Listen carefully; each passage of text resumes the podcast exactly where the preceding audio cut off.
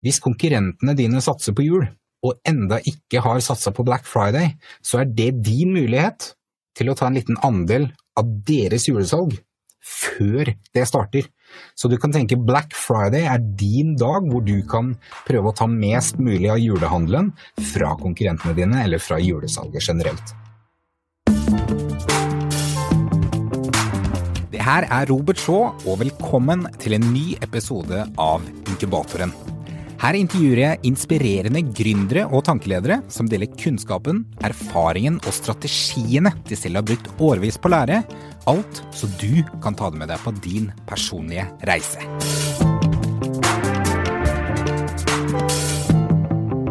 Temaet i dag er Black Friday og hvordan du legger din egen strategi for din butikk opp mot Black Friday.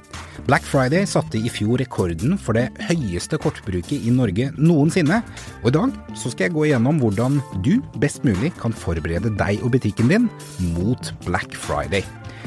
Innholdet i denne episoden kan vi si er delt opp i tre deler.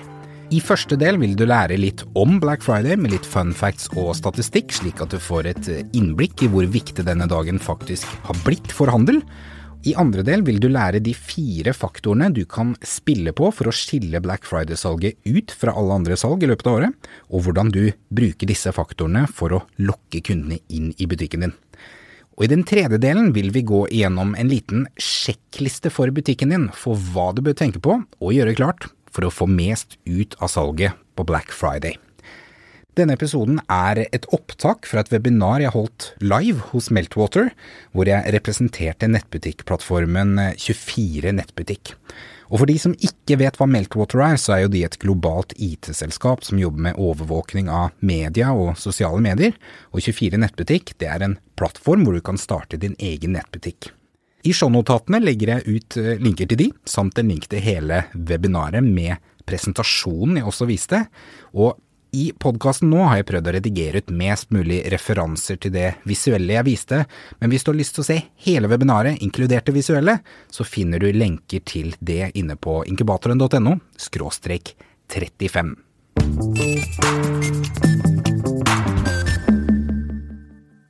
Takk for tiden din, takk for at du tar tid ut av dagen din for å bli med på webinaret i dag.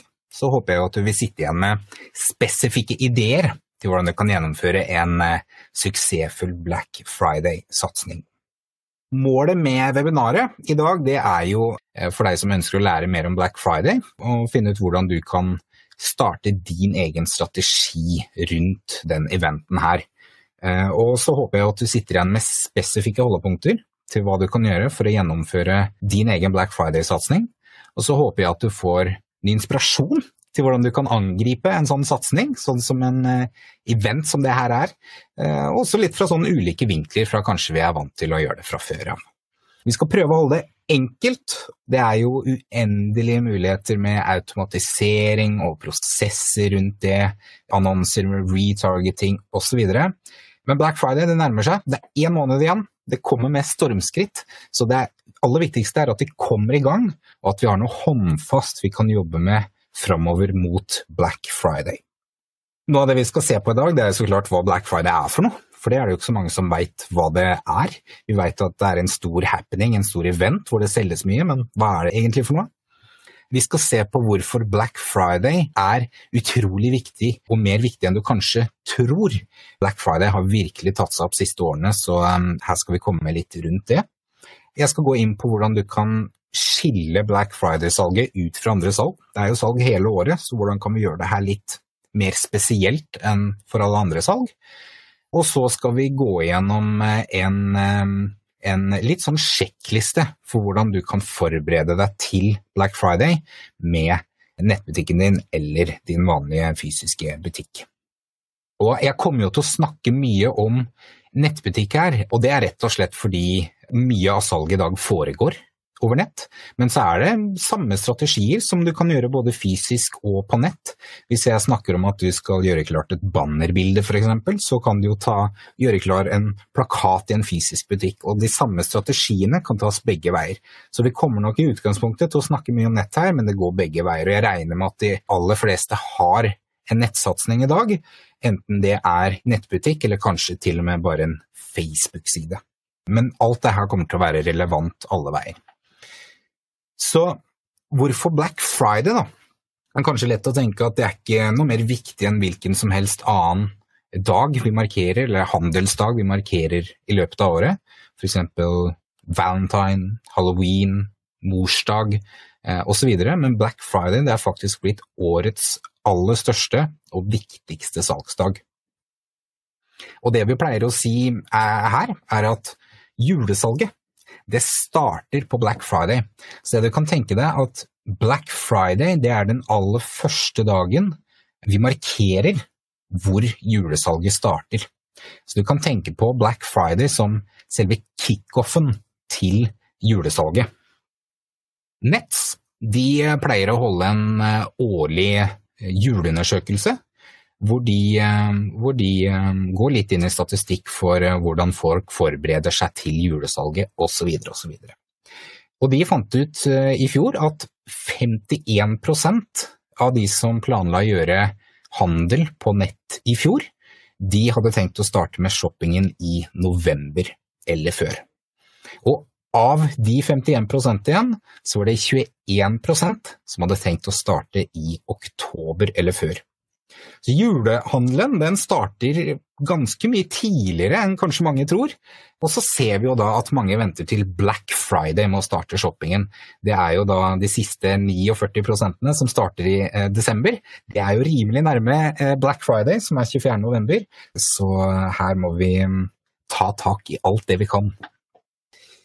En annen ting er jo at mange har jo tenkt å kanskje legge inn kreftene i eh, markedsføringen mot julehandelen. Og det er jo enorme markedskrefter der ute når det kommer til å markedsføre julehandelen. Eh, og den er jo kjempeviktig, og det bør du definitivt gjøre. Eh, det er jo um, viktigste tiden i året når det kommer til handel. Det vi ser med Black Friday, det er det at siden vi også regner det som første den ordentlige salgsdagen mot julehandelen, så ser vi det at enormt mange venter til de tilbudene som kommer på Black Friday, og hvis, hvis konkurrentene dine satser på jul, og enda ikke har satsa på Black Friday, så er det din mulighet til å ta en liten andel av deres julesalg før det starter. Så du kan tenke Black Friday er din dag hvor du kan prøve å ta mest mulig av julehandelen fra konkurrentene dine, eller fra julesalget generelt. Det er ikke så mange som markedsfører mot Black Friday, det er for det meste de større aktørene der ute. Så hvis du legger en effort inn i Black Friday, så kan du ta en liten andel av den store julehandelen som kommer gjennom hele desember.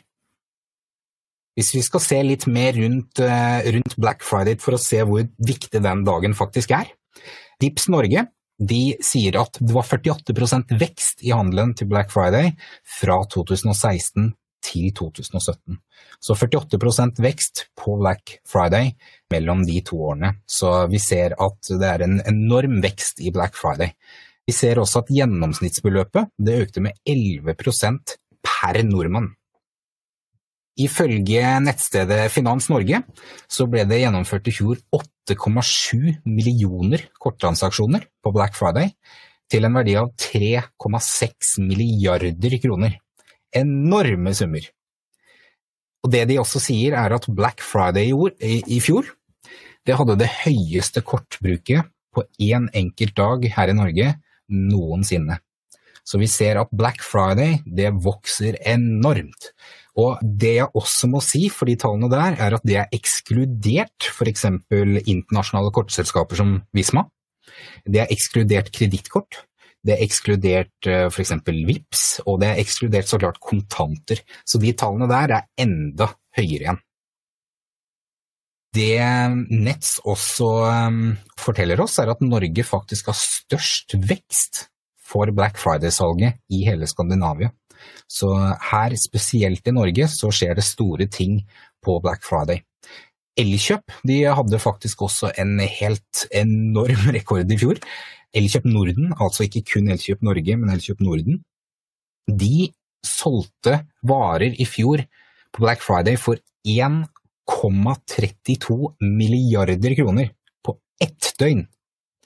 Og det er ingen annen handelsbedrift i Norden som har omsatt for én milliard kroner på én dag, så det er en helt hinsides rekord.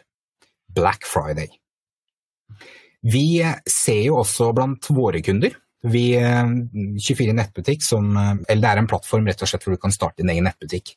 Og vi har jo over 1300 forhandlere som driver sin egen nettbutikk gjennom plattformen vår.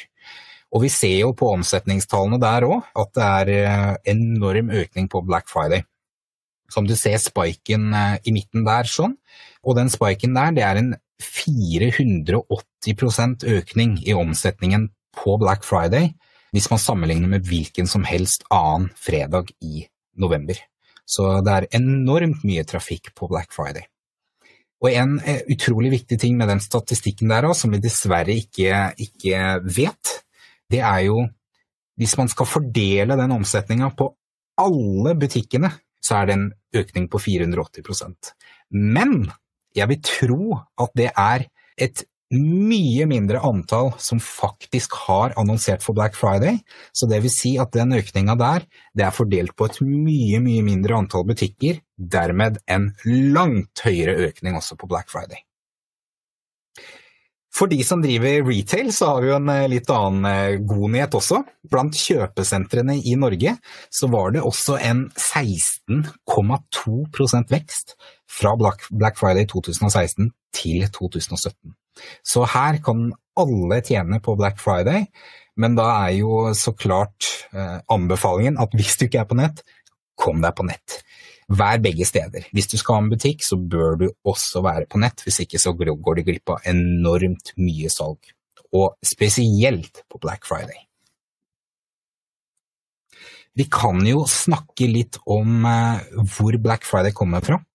For det er kanskje ikke så mange som veit hva det er for noe.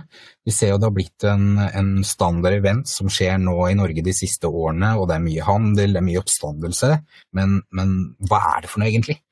Black Friday som vi kjenner i dag, det er originalt et uttrykk faktisk politiet i Philadelphia i USA kom opp med på 50-tallet.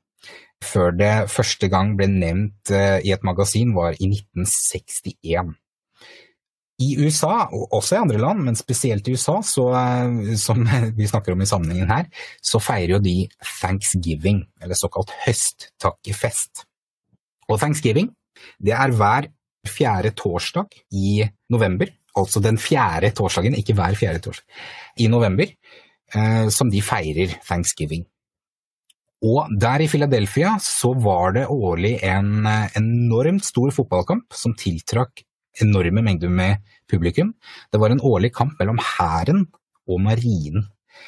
Og det som skjedde da, det var da den første lørdagen etter thanksgiving, altså to dager etter thanksgiving. Så den fredagen imellom fotballkampen og thanksgiving, når alle folka kom inn fra forstedene og turister kom inn for å se denne kampen, så så jo butikkene sitt snitt til å lage litt oppstandelse. Så der ble det en sånn fast hvert år hvor de kom med store tilbud etter thanksgiving og lokka alle disse folka inn. Og politiet, da, stakkars, de jobba jo overtid. De jobba med disse enorme bilkøene, med køer inn til butikker og stor økning i tyveri osv. osv. Så, videre. så de navnga det rett og slett Black Friday, som en svart fredag. Det var en mørk dag hvis du var politimann. Så hver fjerde torsdag i november feirer de thanksgiving, og dagen etter, altså den fjerde fredagen i november, så holder vi da altså Black Friday. Uttrykket seg selv da, det bredte seg egentlig ikke utover i USA før på 80-tallet. Det er den happeningen Black Friday. Og så tok det enda et par tiår før det kom eh, her til Norge. Og faktisk første jeg har funnet registrert um, happening med Black Friday, det var det Apple Store som tok inn i 2006.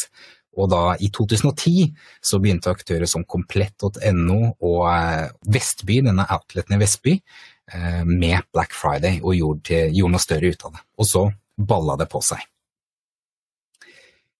Du har jo kanskje også hørt om noe som heter eh, Cyber Monday. Siden Black Friday originalt starta som mer retail-fenomen, så fant jo nettaktørene ut, etter hvert som det ble aktører på nettet som ville selge også, så fant de ut at Eh, vi trenger også en egen dag. Vi trenger en dag hvor vi kan markedsføre nettsalg. Så da den første mandagen etter Black Friday, så lagde de noe som heter Cyber Monday. Og Cyber Monday det er rett og slett nesten Black Friday, bare på nett. Men her i Norge, da, så har vi egentlig tatt til oss Black Friday mer som en eh, nettsatsing generelt. Så her har det ikke vært like nødvendig i gåstein med en såkalt dag som Cyber Monday. Noen bruker det, men vi ser det at her hjemme så feires det Det blir ikke helt riktig å si feire, men her hjemme så markerer vi mer Black Friday og bruker mest det uttrykket enn å, enn å blande inn Cyber Monday og sånt noe. Eh, og da ser vi jo aktører forholder seg ulikt til det, så klart. Noen har kun Black Friday, salg på Black Friday. Noen har jo Black Week, altså de starter i starten av uka og har såkalt svart salg hele uka fram til lørdagen. Eh, vi ser jo noen til og med selger uka etter som Black Friday-salg, og noen tar den jo helt ut og kjører Black November og selger salg hele november. Men i utgangspunktet så er det altså da fredagen som er Black Friday. Så skal vi se litt på, eh, på hvordan du kan skille Black Friday-salget ditt ut fra andre salg, for det er jo salg hele året. Og et salg er jo egentlig veldig enkelt, det er jo kun avslag på en fast pris. Så hva kan vi gjøre for å, for å skille Black Friday-salget ut fra andre salg? Det skal vi se litt på nå, og da er det fire, spesielt fire kategorier vi kan spille på, i tillegg til eh, litt andre ting vi skal komme inn på også. Men det er spesielt fire kategorier du kan, du kan spille på for å gjøre det litt annerledes. Regnskapet og jeg, vi er ikke venner, det har vi aldri vært. Men med fiken så tolererer vi hverandre. De har hatt ett mål, og det er å gjøre regnskap superlett for hvem som helst. For i et eksempel kan du ta bilde av kvitteringene dine med mobilen din, så vil fiken automatisk tolke de for deg med tekstinntjening. Fiken er et komplett regnskapssystem, alt fra momsoppgave til årsregnskap, som alt blir laget automatisk for deg, basert på dine kjøp og salg. De har gjort det så enkelt at over 500 nyoppstartede og små bedrifter går over til fiken hver måned. Sjekk det ut og test det gratis i 30 dager på inkubatoren.no fiken. Har du lurt på om din bedrift eller organisasjon bør ha deres egen podkast? Ifølge Norsk Gallup lytter én av fire personer i Norge på podkast minst én gang i måneden. Og med så lite podkaster på markedet er dette en helt unik plattform du kan nå målgruppen du ønsker, hvor du kan skille deg ut fra konkurrentene, og hvor du kan skape et bånd med kundene dine. Jeg, gjennom produksjonsselskapet mitt Sjå Media, jobbe spesifikt med bedrifter og organisasjoner som ønsker å nå målgruppen sin gjennom podkast og video. Noen ønsker kanskje å styrke brandet sitt, noen ønsker flere leads, og noen ønsker kanskje å gi opplæring til medlemmene sine på nye digitale flater. Med godt innhold er mulighetene uendelige. Ønsker du å drøfte dine muligheter, og få delta på en workshop eller få komplett produksjon av podkast og videoinnhold, ta kontakt på e-post robert at inkubatoren.no. Nummer én så er det jo så klart prisavslag. Enkelt og greit. Hvor mye avslag skal vi gi? Eh, vi har eh, produktkategori, altså hvilket eller hvilke produkter skal vi selge til rabattert pris. Vi kan jo skille på det. Begrense antall. Hvor mange produkter skal vi faktisk tilby å selge til rabattert pris? Og begrensa tid. Hvor lenge skal et spesifikt tilbud vare? Og det er når vi begynner å blande de, og finne på litt sånne morsomme egenskaper ved hver av de, så kan vi virkelig begynne å, å få Black Friday til å skille seg ut. Så hvis vi skal ta noen eksempler for hvordan vi kan uh, bruke f.eks. to eller flere av de kategoriene eller faktorene på en gang, du kan jo f.eks. enkelt og greit et avslag på et produkt. Det er det aller enkleste. Et godt tilbud som gjør at det skiller seg ut fra resten av året. Og det enkle kan jo ofte være det beste, men det er i hvert fall den aller enkleste måten det kan, kan gjøres på. Et avslag på et produkt. Eller så kan du jo ha et uh, lokketilbud. Uh, det er jo da f.eks. at du tar et superpopulært uh, produkt og selger det på kjempestore rabatter. Og da er jo ikke nødvendigvis målet i det hele tatt å tjene noe som helst på det produktet, det er for å få folk inn døra, eller folk inn i nettbutikken, med da et mål om enten mersalg eller oppsalg. Og mersalg det er jo da at de handler flere ting på en gang som kanskje er relatert til det produktet, eller, eller, bare generelt sett, og så tjener man da penger på alle de andre produktene, og ikke det lokkeproduktet. Og der har vi jo sånn eh, spesielt matbutikkene som nærmest gir bort surkål og saus og det som er, for å få deg til å ta hele julehandelen der. Noe annet du kan gjøre, er jo eh, for ja, ja, nei, så var det oppsalg, så klart. Oppsalg det er jo at du lokker folk inn i butikken, men når de først kommer dit, så har du kanskje også salg på et annet, bedre produkt, eh, som gjør at de eh, forhåpentligvis bestemmer seg for å oppgradere til det nye som du faktisk tjener mer penger på. En annen eh, faktor når det kommer til pris, det er jo også så klart vi kan spille på frakt, gratis frakt. Og det kan du gi f.eks. over en spesifikk sum de handler for, eller generelt sett på den dagen. Så det må du jo se på i forhold til produktene du har, og om det, om det lønner seg for din butikk. Hvis vi eh, blander eh, f.eks. faktoren pris, produktkategori og begrenset antall, så eh, får vi jo inn noe i bildet som kalles for, eller vi kaller det for scarcity. Det er jo bare et engelsk uttrykk, men eh, rett og slett man bygger opp en, en form for frykt av at man går glipp av et kjempegodt tilbud. Og er det én ting vi eh, mennesker er, så er det jo redde for å gå glipp, av, gå glipp av ting. Så ved å begrense antallet, så får du litt flere fordeler. Først og fremst, kundene må komme innom så raskt som mulig for å sørge for at de får et ordentlig kupp. De må handle det raskest mulig når de er inne på nettsiden din. Hvis ikke så går de glipp av det, hvis de har lyst på det. Eh, men et par andre ting du også får ved å begrense antall, det er jo at du vet hva du har å forholde deg til. Eventuelle kostnader du har rundt det går ikke over stokk og stein hvis du selger altfor mange. Og så selger du ikke mer enn du kan love, altså du setter ikke flere enn det du har på lager, eller det du veit med sikkerhet at du kan få fra leverandøren din innen rimelig tid. For hvis du ender med å selge uhyre mange flere enn du har forventa, så vil det jo ende med at folk blir misfornøyd fordi det tar lang tid før produktene kommer.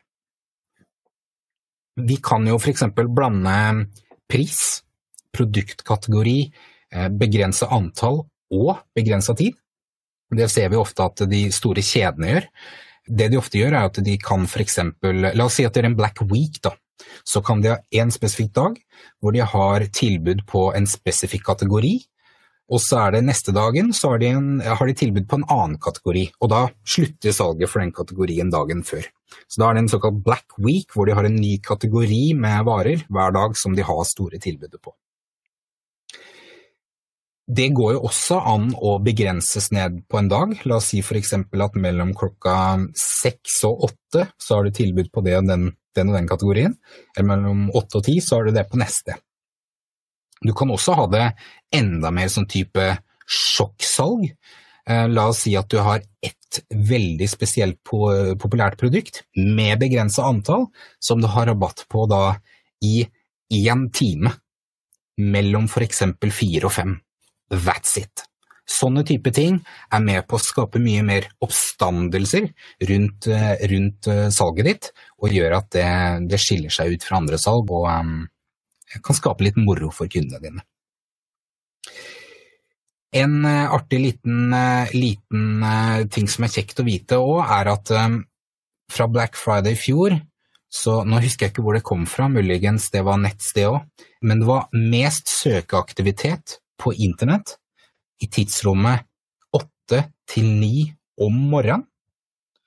Og så var det flest transaksjoner etter klokka åtte om kvelden. Så det var mest søking på ting, altså folk antageligvis undersøkte, gjorde sin mening om tilbudene tidlig om morgenen, og så dro folk på jobb, tenkte på det, så dro de hjem igjen, og så handla de på kvelden. Så det er en kjekk ting å vite også når man skal sette seg ned og, og finne ut hva man kan gjøre. Så se på de ulike faktorene, skriv det ned, bland det sammen på ulike måter, og se på hvordan du kan lage en strategi for din bedrift. Også husk da, ikke gjør det for komplisert, husk at det ofte er egentlig det beste, men, eh, men med de faktorene og ved å blande de, så har du i hvert fall mer du kan spille på for å gjøre mer ut av salget ditt. Så skal vi se litt på hvordan du faktisk kan forberede butikken din. Og det her kan du trekke over i vanlig retail òg, så, så, følg med hvis du har vanlig butikk også. Men nå skal vi gå inn på en litt sånn sjekkliste for hva du må tenke på før du starter aller første er jo eh, så klart planlegg og organiser salget ditt. Eh, for å vite hva, hva, du skal gjøre for at det ikke blir totalt kaos, så er det greit å lage en plan på det. Og da kan du f.eks. lage noe sånn som den her. Der kan du skrive opp hvilke kategorier du skal, ha, eh, du skal ha på salg, du kan skrive opp hvilke produkter du skal ha på salg, så kan du skrive hva det kosta før, og så så klart hva de skal koste i salgsperioden, eller om det er med prosentavslag. Eh, du legger inn eh, startdato og sluttdato for salget. Kanskje er det noe som starter og slutter på Black Friday, noe slutter kanskje dagen etter, noe slutter kanskje uka etter, hvis det er noe sånt. Så få det inn der, står oversikt. Salgstype, f.eks. sånn lynsalg, det er jo med kortere tid, ikke sant. Eh, la oss si at det er salg den ene dagen på det produktet. Eller så kan du ha en rabattkupong, og da kan vi skrive det inn i oversikten nå, og så kan vi skrive litt lenger til høyre der som du ser rabattkoder. Eh, skriver du den der, så har du full oversikt over alt hva du må gjøre. En annen ting her òg er jo at få inn med en gang hvis du har planlagt annonsering for noen av de produktene, så få det inn i planen, så har du alt på ett sted. Så er det jo viktig å forberede butikken for etterspørsel det er jo mye som kan skje på en dag hvor, hvor, mange folk kommer inn og skal handle på en gang. Det ene er jo så klart, som vi så vidt toucha inn på i stad, er det nok på lager? Har du nok produkt på lager? Hvis du ikke har satt et begrenset antall, så vær sikker på at du har nok til å dekke etterspørselen. En annen ting er jo da kundeservice? Har du nok folk som eh, kan svare på spørsmål den dagen? Har du nok folk til å stå i kassa? Har du nok folk til å svare på telefon?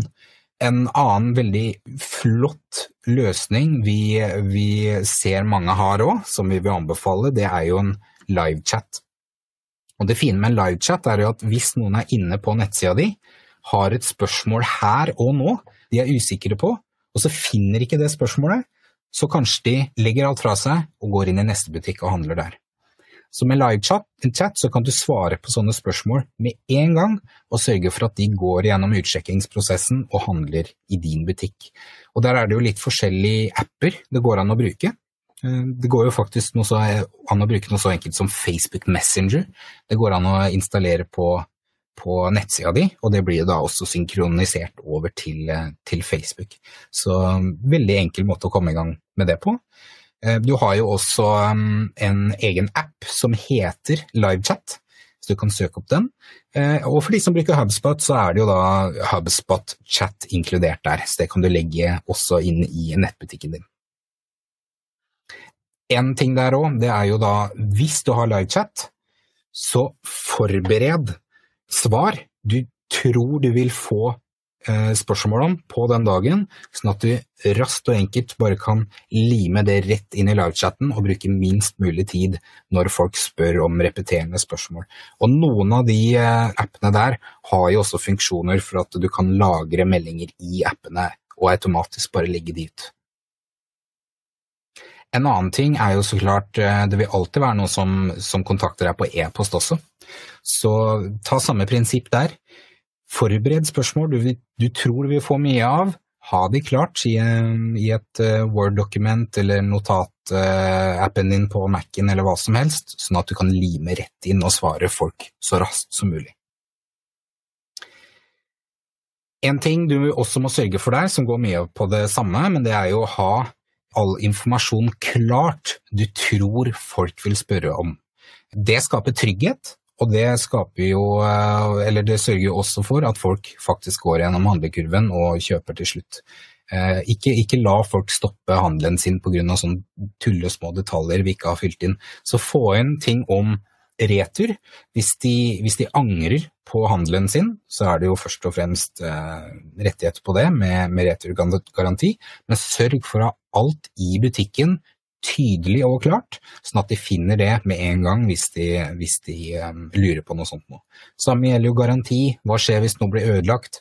Noen nettbutikker er det jo kjempevanskelig å, å gå gjennom den garantiprosessen på, så ha det skrevet ut. Skriv hvordan eh, prosessen gjerne er, sånn at du blir trygg på at hvis det skjer noe gærent, så kan de raskt og enkelt ta kontakt med butikken og få det fiksa. Og så klart frakt. Hvor raskt tar det? å få eh, varen hjem, må det bestilles, hvor mye koster det, osv. osv. Ha informasjon om det, lett tilgjengelig mot Black Friday, og generelt sett så, så går den prosessen mye smoothere, som, som jeg ville sagt. Det, forresten, det bildet der på høyre side der, det er fra nå heter det jo ikke Ekspert lenger, men det er fra power.no sin eh, Black Friday-side. Så der ligger alt klart. Og det vil det også gå hvis du går til f.eks. komplett.no sin Black Friday-side, så vil du se at de også har informasjon om at vi kan hjelpe deg med bæring, vi kan hjelpe deg med det og det, sånn at eh, de ikke skal måtte ha spørsmål når de går i handlekurven. Klargjør alt visuelt materiale du har tenkt til å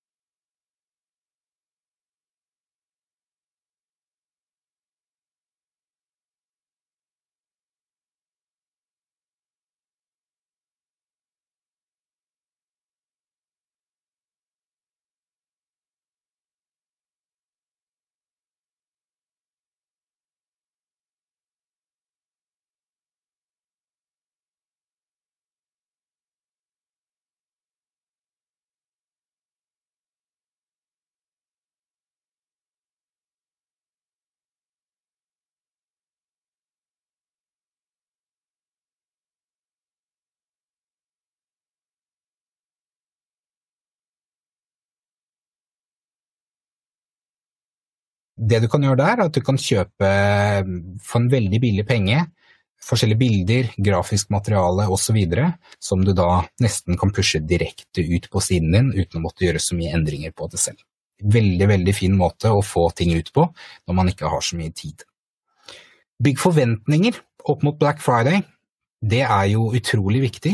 Gi et, eh, et innblikk i hva som skal skje, gi ditt innblikk i gåstein, kaoset som vil skje. Det her er jo bilder fra power.no sin side, eh, øverste delen fra det vi så i stad, og så er det fra elkjøp.no.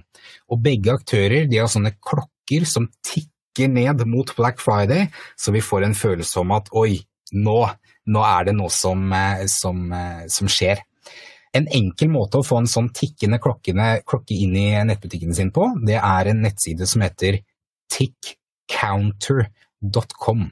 Tickcounter.com. Der kan du sette dato, du kan sette alle mulige preferanser, og så vil da den klokka bare starte å tikke ned, så får du en kode du bare limer inn på nettsida di, og så har du da en sånn nedtellende klokke på nettsida di.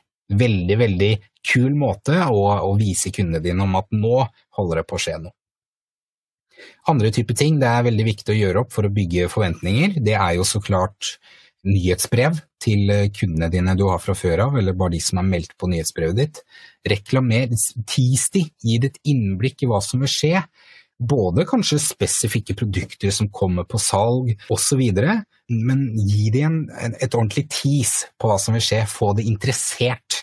Og så er det jo forskjell da, hvis du har nyhetsbrev med kun eh, folk som har meldt seg på nyhetsbrevet, som altså ikke er kunder, Bygg forventninger mot de, men også mot såkalte VIP-kundene dine, altså de som allerede har handla hos deg fra før av.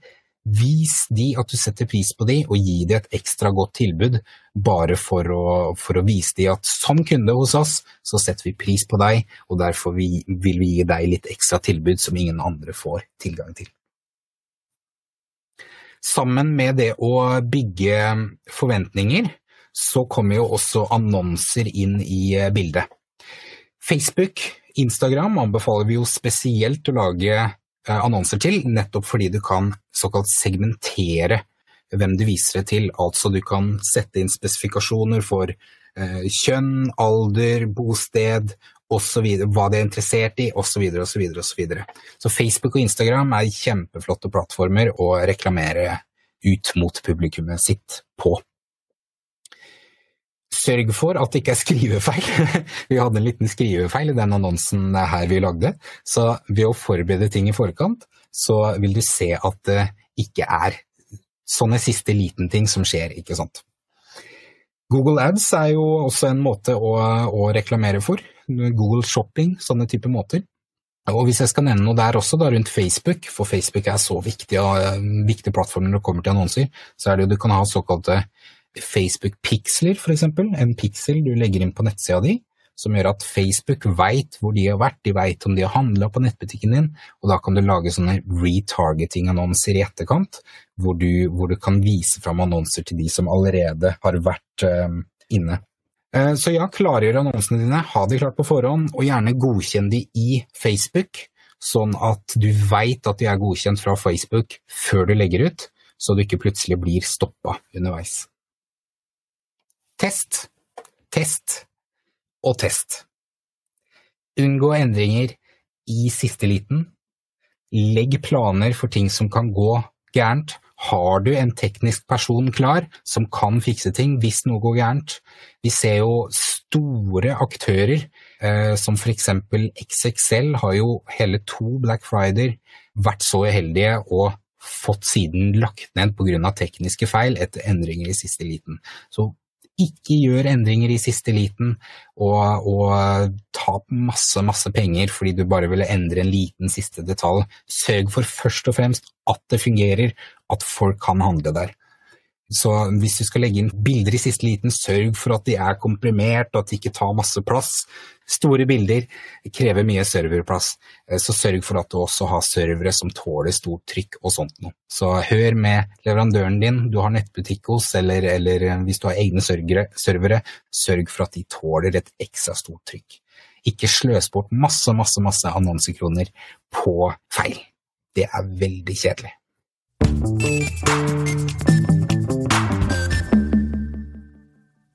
Hvis du ønsker å se det fulle webinaret, så finner du en lenke til det på inkubatoren.no 35.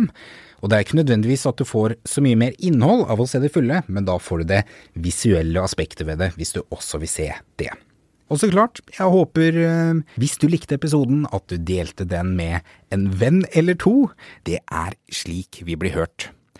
Da avslutter jeg ukens episode med ukens sitat, som er av Eddie Rickenbacker, en amerikansk jagerpilot som kjempet i første verdenskrig. Mot er å gjøre noe du er redd for å gjøre. Det kan ikke være noe mot med mindre du er redd. Takk for i dag. Så håper jeg du får en flott uke. Så høres vi i neste episode av Inkubatoren.